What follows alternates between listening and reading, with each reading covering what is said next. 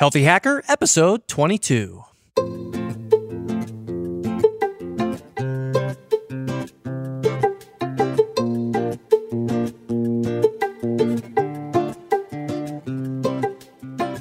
Hello and welcome to the Healthy Hacker, where we talk about programming puzzles, memory fitness diet, and everything else that you, a healthy hacker, find interesting.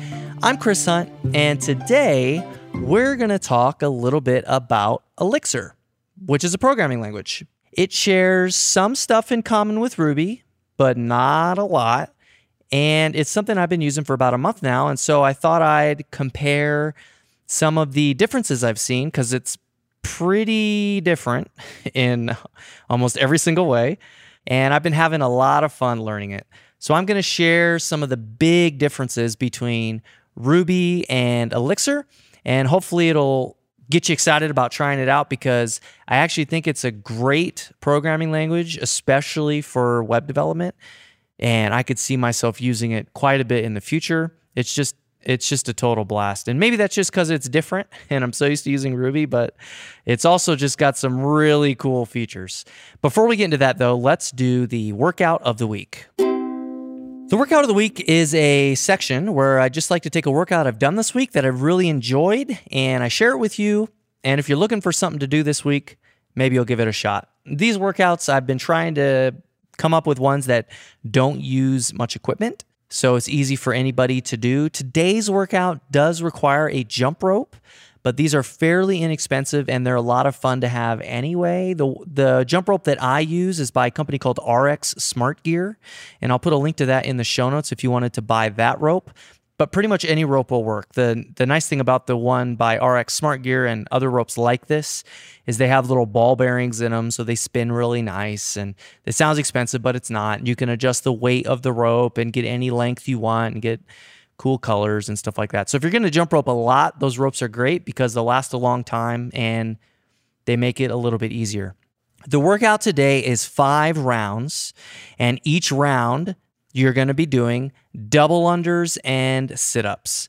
And a double under is just like it sounds, it, it's doing a jump rope, except the rope goes under your feet two times every time you jump. So instead of just jumping over the rope one time, it's going under two times, double under. And then a sit up is the sit up that you may be familiar with already. You're on your back, you sit up, touch your hands to your toes, and lay back down again. If you can't do a double under, then go ahead and just do single unders. A normal jump rope is fine. Then go ahead and do a single under, just jumping over the rope as normal. And then eventually you'll be able to work up and do double unders. It really is something that anybody can do. You just need some practice. So it's five rounds, and each round has a different number of repetitions. The first round is 50, the second round is 40, then 30, then 20, then 10. So the five rounds are 50, 40, 30, 20, 10 repetitions of double unders and sit ups, and you do that as fast as you can. Enjoy. So, what is Elixir? Let's do a quick overview here. So, I like to think of Elixir as Erlang with a sprinkle of Ruby. So, Erlang is a programming language that's been around for a long time. Actually, Elixir's been around for a long time now, too, but Erlang's been around for a long, long time.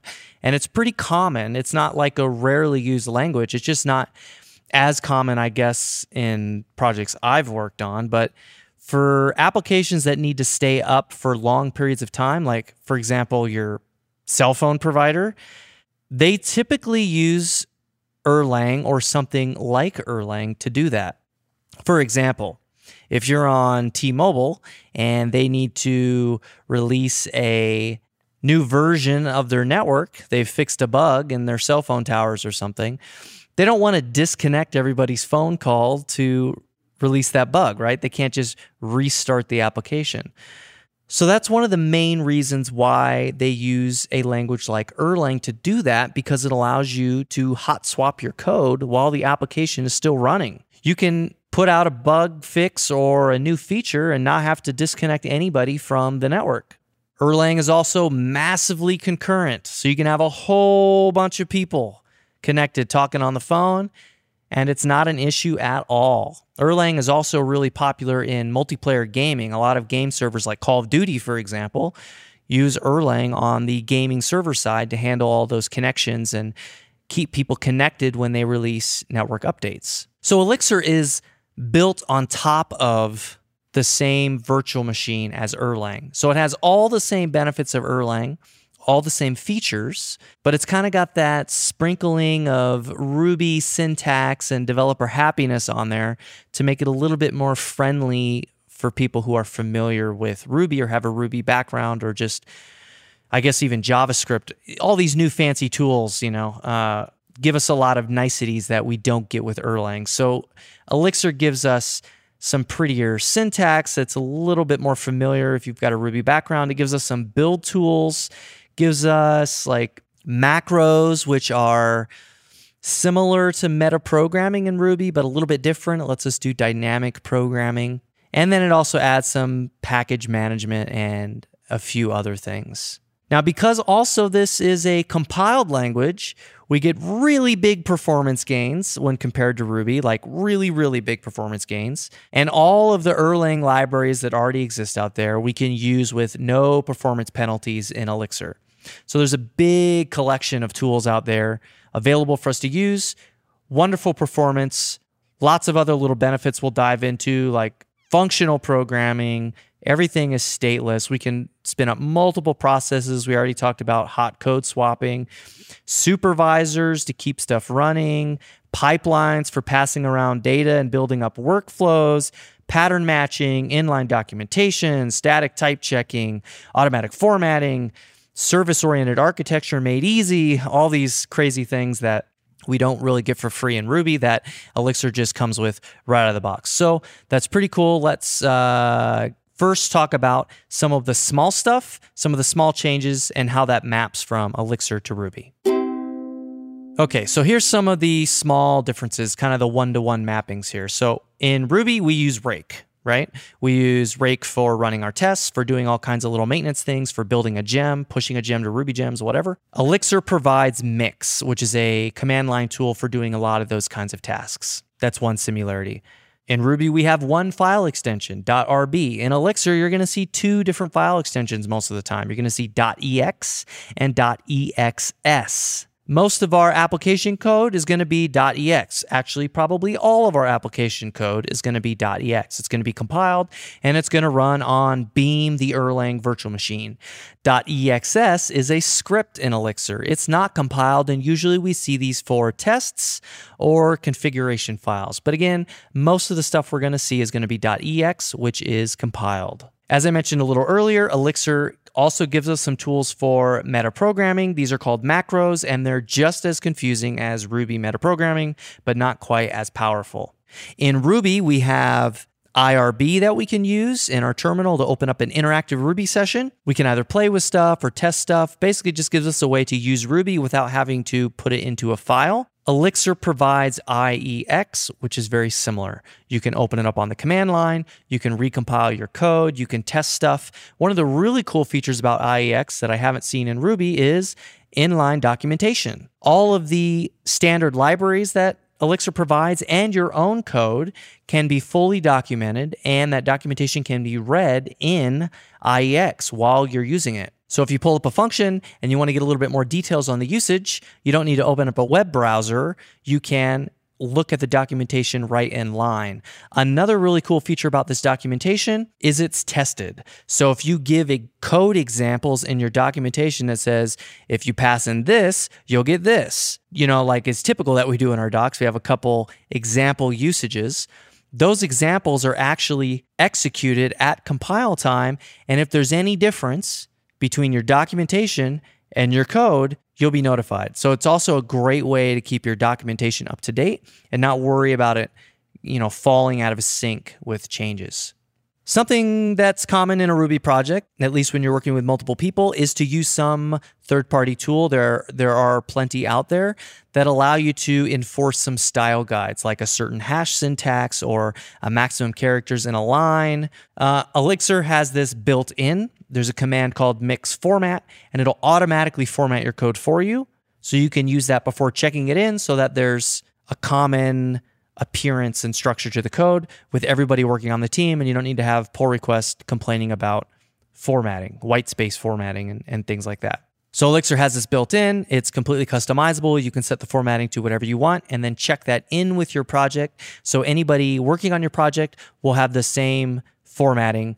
And then lastly, one cool small thing I wanted to mention here is something that we do in Ruby applications, and this was especially common uh, a few years ago, is we have been trying to break up our massive Rails apps into several smaller services and then have those services talk to each other. And the goal there is to make it so we can work quicker on one service and add features to another service and not have to mess with another one and maybe have different teams working in parallel maybe have different docs for each service so it's easy to understand maybe use the one of these separate services in many different projects right let us reuse it just like we like to reuse our code. But one of the downsides of these clustering of services is now we have six different Git repositories with six different projects. And if we want to add a feature that spans across these services, it requires six different pull requests, right? What Elixir provides is this thing called an umbrella application, which is a wrapper that you can use around all of your applications that exist together. And this kind of mitigates those problems and lets you, take these multiple services and check them into one Git repository and lets you share configuration across them. Like if you have environment variables or other application configs that they all share in common, you can put that in the umbrella application and all of your separate services will be able to launch with that same configuration. So that's kind of a cool thing too. So that's it for the kind of small stuff there. Let's now look at one of the big differences between Ruby and Elixir. One of the core differences between Ruby and Elixir is the way that we wrap up our behavior. So, Ruby is object oriented.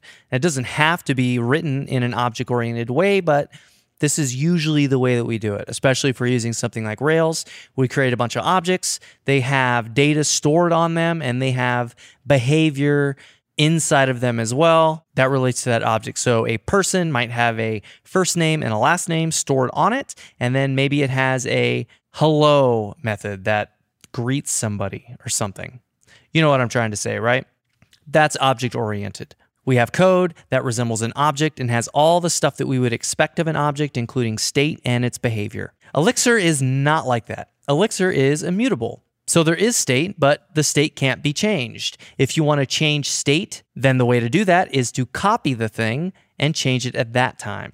So if we did have a person that we wanted to represent in Elixir, and that person had a first name and last name, if we wanted to change the last name of that person, we'd have to create a new person copy over the first name, and provide a different last name in that new person. So you can't change data. Elixir is functional, meaning that everything is a function. All of our state is passed as a parameter. There is no global state that anything can access. And all the data you need for performing your, you know, task as a function is in the argument list. You can look right at it. So this gives us a couple benefits. One, testing does not require any kind of setup, really. So to go back to our Ruby example, if we have a user object and we have a first name and a last name on that user, and then we have a method called full name that takes the first name and the last name and merges them together and returns it. If we have that in Ruby, if we were doing a test, our test might look something like creating a user, assigning the first name to that user. Let's say we say user.firstname equals Chris. Then we assign a last name, let's say user.lastname equals Hunt, and then we'll call user.fullname and we will assert that the full name equals Chris Hunt, right? So we got four lines of code there. Three of them were set up, creating the user, setting the first name, setting the last name, and then we called the, the method full name and we tested it. So that kind of setup, as your application gets more and more large, like a Rails application, gets huge, right? Like when we're testing, I've seen Rails applications all the time. You're testing a controller and you've got to load all kinds of stuff into the database. You've got to set sessions up. You've got to create some user accounts, maybe create an admin account. There's a lot of setup you got to do, right? It's very complicated, very slow, sometimes very hard to understand. But in Elixir, you don't have that because there is no state. There's no global state that needs to be set up. Instead, when you're testing your function, you're going to pass everything into that function that it needs to do its job. So, to get back to our user example, let's say we wanted to test a full name function in Elixir. Well, that full name function would actually have two parameters. It would have a first name parameter and a last name parameter. So there's no setup now.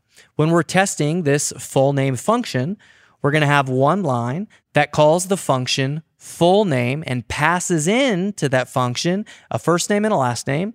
And then we can assert that the response is Chris Hunt or whatever we're testing. That's pretty cool. And, and we can certainly write code like that in Ruby, but in Elixir, you have to write code like that. So that means that all of the code you're working with is written in that way by default. Now, even though we're working in a functional world, we still get all the benefits that we get with Ruby's standard library. So, for example, with a Ruby string, we've got a bunch of cool stuff we can do with strings that Ruby just lets us do. We can split it, we can reverse it, we can upcase it, and we can call those methods right on the string.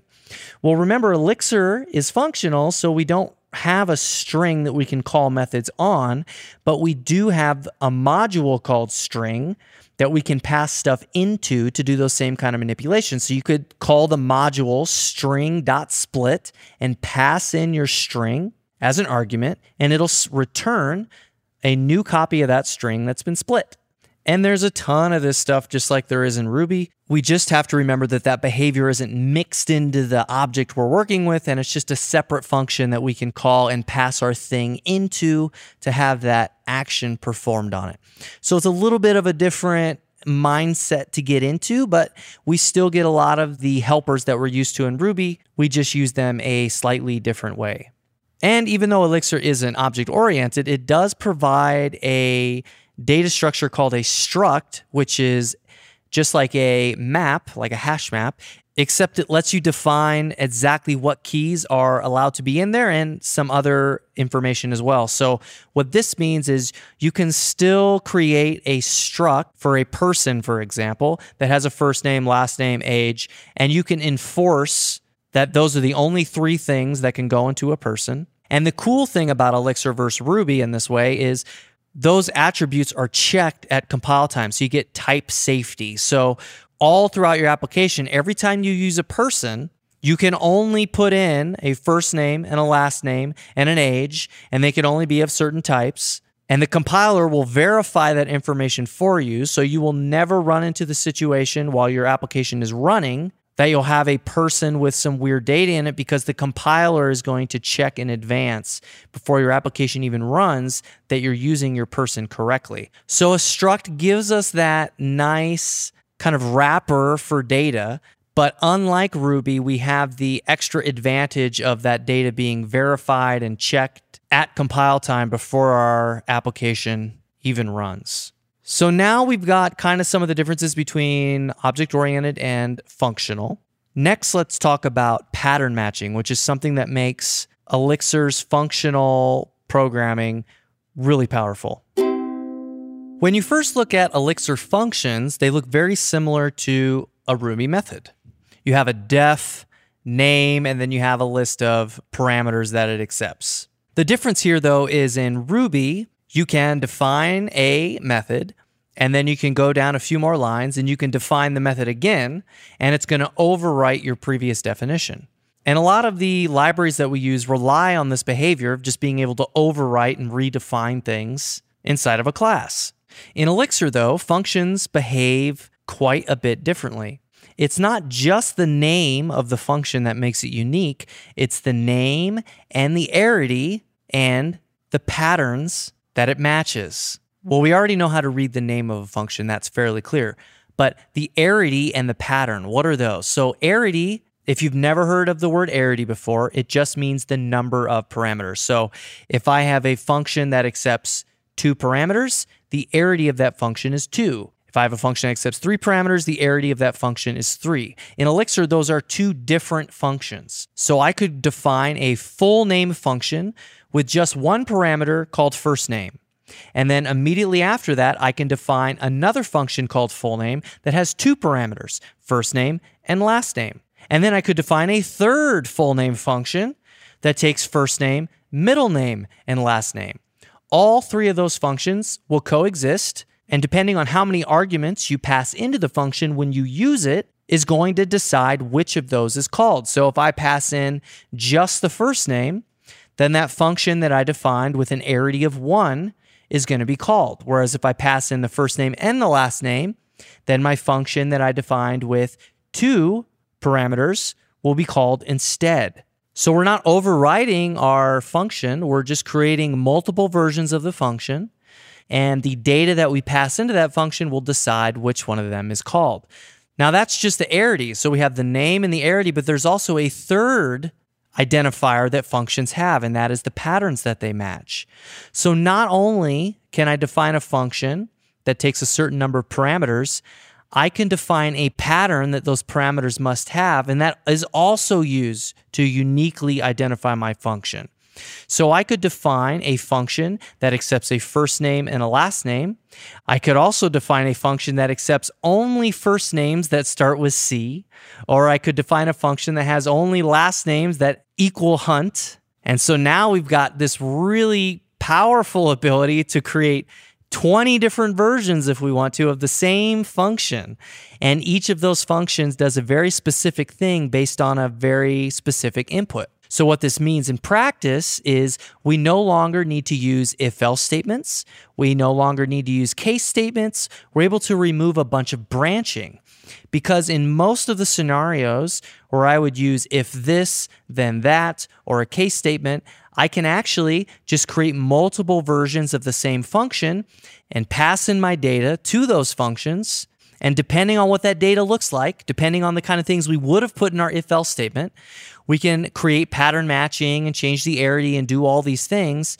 And the correct behavior will happen because we've defined a function to handle that case. So this is pretty cool. It makes the code really easy to read. We may have six different versions of the same function that all match different arities and patterns, but they're all grouped together in the file and you can see them all right there. And here's the cool part you can test them all individually as well because they're all separate functions and they all take their own inputs. So you can write several different test cases for each different version of your branching, and it's quite easy to do, and there's no setup you need to do to do that.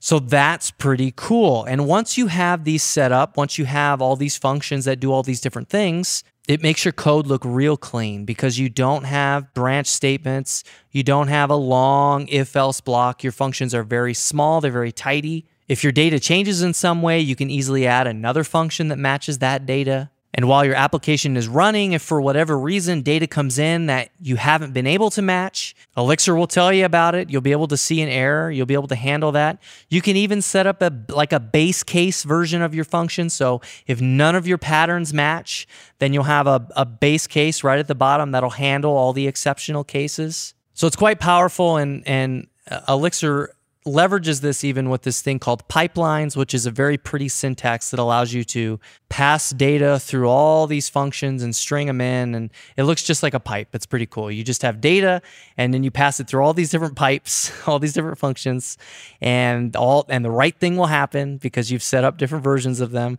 And then you see the pipe end and then the data comes out the other end. It, it's pretty cool to see. You can see the whole flow of your application by building this little pipeline and it gets all the work done for you. So once our application is structured in this way, it's functional, we don't have state, all the data we need is being passed in, et cetera, et cetera, et cetera. That enables us to do some really cool things. And in Elixir, there's a pattern called OTP, and that's what we'll talk about next. What is OTP? Well, the real question is what does OTP stand for? And to that, there is no answer, surprisingly. I have no idea what OTP stands for.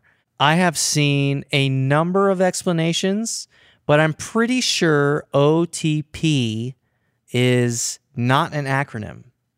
And it's got some weird history that I haven't learned yet, but I have kind of figured out what it is. And so that's what I'm going to talk about now. OTP is a, a very core concept in Elixir and it's one of the most confusing for me to learn at first. So we know that Elixir is functional, right? And all the data that a function needs to do its thing is passed in as an argument. There's no global state that it needs to access. Each function is isolated, it can be tested on its own. We know the inputs, we know the outputs. And that has some cool benefits that we can leverage and that Elixir and Erlang do leverage. And what that allows us to do is run multiple versions of the same function side by side and not really worry about synchronizing anything between them because they don't share any data. They're both doing their own thing. They can both take a different input, put out a different output. And if we're running functions at the same time, that means we can run them on different processes, we can run them on different computers, we can run any number of them at the same time. And this is concurrency, right? This is something that's a little challenging to do in Ruby because we need to synchronize data between our different processes and threads in order to do stuff at the same time. But with Elixir, there's nothing to synchronize because it's just inputs and outputs, and there's no shared state. So, this is one of the primary benefits of Erlang and Elixir, and it's the main reason that most people decide to use it. Elixir has these things called processes, and these processes are managed by the Erlang virtual machine. Now, these aren't processes like computer processes like operating processes and they're not they don't correspond to a thread they don't correspond to a cpu core. These are processes just inside the virtual machine and you can have millions of them on the same piece of hardware like uh, on your laptop. You could run a elixir application with thousands and thousands of processes and your machine will be able to handle it just fine because these aren't CPU cores, these aren't operating processes. They're very, very lightweight, they're very fast, and Beam is very good at managing them. So, most people, when they write an Elixir application, they're able to spread their application across a ton of different processes, just keep spinning them up. And the behavior of those processes is monitored by a thing called a supervisor which is just like it sounds. It supervises a collection of processes, and if anything bad happens, it'll fix it. So if a process breaks or starts throwing an error, the supervisor will do what it's told to do. So in most cases, that means just restart it. So if we've got a process working on a thing over here, oops, there's a mistake, something we don't recognize, maybe an input that we didn't match or something, it'll blow up, and then our supervisor will go ahead and just restart that process and try again if a supervisor keeps re- restarting a process and it's failed, you know, a number of times, then that supervisor will actually kill itself. And then the supervisor's supervisor will restart the supervisor and restart the processes. And this sounds very complicated, and it is. But what this means is if we have a bug in our application that we're able to easily reproduce, then we fix it just like normal. But if we have a bug in our application that's only happening once a week, once a month, or someone's filed a bug report and we just can't reproduce it, right? These things that happen all the time, can't reproduce, can't write a test to reproduce it. We just basically ignore those errors and we just let our application die. And when it does die, our supervisor is going to be able to restart the process and get it back into a known good state so everything runs fine again. And the users of our application don't even see this happening because there's so many copies of the processes already running. So if one dies, it doesn't matter because there's another one over here doing the work. If we've got thousands of little web servers receiving web requests, all running inside the virtual machine as processes, right? Handling requests as they come in, and one blows up because of some weird input, the application will continue to run because there's other processes out there taking care of business.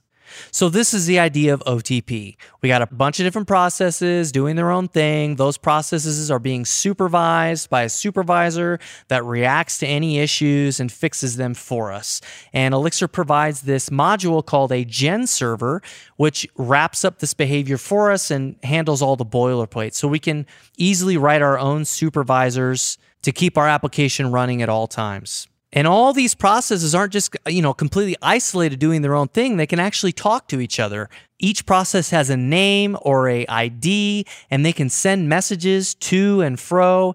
Each one of the processes has a mailbox. So if you send a bunch of messages, say I fire off 100 messages to this process over here and it's busy doing something else, it'll hold those messages in a queue in its mailbox and process them when it has the time. It's very similar actually when I when I think about it, it's very similar to Sidekiq, which is something that we use in Rails applications all the time, right? If we have a Rails web application receiving web requests, we don't want to do really slow stuff in that request. Right? We want to respond as quickly as possible, and then maybe we'll put a message into Redis, which will then be picked up by Sidekiq, which is a job processing library, and it'll go through and do background jobs, right?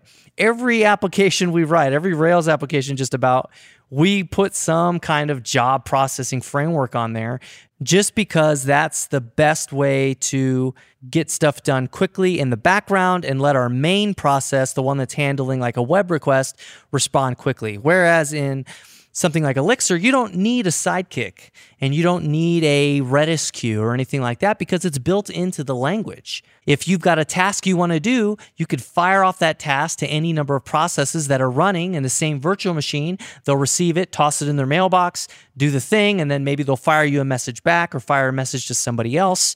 This whole you know, bucket of processes is very much like a Sidekiq worker queue, just processing stuff. And you can have multiple copies of the same processes, all doing the same stuff and scale it up and down as necessary. There's a really sweet video, a really cool talk that someone did. And uh, unfortunately, I can't pronounce his name, but I did put a link to his video in the show notes if you want to watch it. It's a great visual representation of spinning up these processes, killing them, having the supervisor restart them. And because these processes can be spun up and spun down and restarted, and they're always being supervised, this is what makes the hot code swapping possible as well. If we have a new version of our code that we want to deploy, we can deploy it alongside the old version and then have our supervisor go ahead and kill the old processes and spin up the new processes without even killing our application. So if people are using our web app and we want to add a feature, we can do that without a redeploy, without creating a new version and moving people over to it. We can deploy right inside the same application and just slowly spin down and spin up different versions of the code so that people see the new feature. It's pretty cool. So, if Elixir sounds like something you want to try and you're looking for a web framework, one that is very popular and has a lot of the like same philosophy as Rails is called Phoenix. This is just just like Rails, it's MVC, model view controller. It's got routes and migrations and templates. It's got a lot of stuff you're used to. Now, it doesn't include a lot of the active support type stuff where it just got a ton of behavior that's provided for you, but it does provide that same structure for creating a web app. And a lot of the syntax and like even the file directories are the same. So it's pretty easy to, to get ramped up. I mean, the routes file and migration file, I mean, they look very similar. Templates, templates are similar as well. Same syntax as ERB. In fact, Elixir has has templating. It's called EEX, Embedded Elixir. It's actually built into Elixir. It's not even part of the Phoenix web framework. It's built into Elixir itself. So you could, if you wanted to, with any Elixir application, use this templating for injecting Elixir into a template. This is something that's just built in and it's got the same little, you know, percent equals syntax that you're already familiar with with uh, with ERB. Anyways, Phoenix Web Framework, very similar to Rails, but one of the differences you're going to notice right away is one, sometimes people don't even use databases with their Phoenix application because, as we mentioned already, you could have an Elixir application run forever, for years, without ever having to restart it because you can do hot code reloads, fix bugs, add features, whatever and so any of the state that you would be storing in a database, oftentimes you can just store in your application in the virtual machine because the processes themselves will be passing around the state. And you don't necessarily need to write that to a database because your app you're not going to be turning off your application, right? It'll just run forever. And there are many Erlang applications that have been running for years and years and years and years and have never been restarted. And for you know, for that use case, you don't even need a database. But if you do want to use a database, there's a library for that as as well. I think it's called Ecto. Um, and it's you know very similar to Active Record. It's a nice little wrapper around SQL and gives you lots of stuff. One of the things you're going to notice about Phoenix, though, is when you're looking at your logs, right? When you make your first app and do your first request, it is so much faster than Rails, that you're going to start seeing response times in the microseconds range instead of the milliseconds range. It's kind of weird at first because I'm so used to seeing millisecond response times that once you see microsecond response times, it's it's a little bit jarring. But again, it's just one of those cool things, and this is going to enable you to run many thousands or millions even of request handlers for your web application on a pretty small hosting plan if that's what you're looking to do. So, if you want to get started with Elixir today, here are some of the resources that I used and and and going to continue to use because I'm still very new to it myself. The one that I found the most helpful actually is on Pragmatic Studio, which uh, you may have heard of Pragmatic Bookshelf, which is a great place to buy books. And there is an Elixir book on Pragmatic Bookshelf. I think it, the book is in beta right now, but you can still buy the book and and you'll be able to you'll basically be getting the beta updates as you read it. But the book as it exists now is still very useful. I've read that book. That was good. But actually what I enjoyed the most is on Pragmatic Studio, which is kind of like a I don't know I don't know the relationship. It's kind of like a sister company. They're not the same company. Pragmatic Bookshelf and Pragmatic Studio are different. But Pragmatic Studio is videos. And it's got a couple there, Mike and Nicole, that are building in Elixir from nothing to the final product. They're building a web server, which uh, kind of flexes all these features of Elixir that we talked about. You know, you're going to have to handle multiple requests at once. So you're going to be doing the concurrency thing. You're going to be rendering templates yourself. You're going to be parsing, you know, headers and and doing tons of pattern matching and setting up a GenServer supervisor so it's a great little application that they build for you in videos. It's 30 videos. It's fairly long, but again, I really enjoyed it. Pretty cheesy commentary back and forth between the two, but yeah, I enjoyed it. It was it was a lot of fun. And then besides that, another great resource is just the getting started guide on elixirlang.org. And there are a couple different Elixir channels. There's a Slack channel and a message board. I actually didn't find those two very useful. The message board a little bit more so, but the Slack channel was, at least to me, seemed just like a bunch of people asking questions about their application to get help and nobody answering. so it wasn't actually that useful for learning purposes. But uh, yeah, Pragmatic Studio videos, getting started guide on elixirlang.org. And uh, I'll have a few other links as well in the show notes if you want to check those out. So that's it for today. I hope that if uh, you've heard the heard about Elixir and you weren't really sure what was going on, you had a few questions answered. It's very different than Ruby, uh, but a, a, fun change of pace. I've, I've been enjoying it quite a bit. If you have any questions uh, or comments, feel free to send me an email. And the links that I mentioned and the show notes for this episode are at healthyhacker.com slash 22.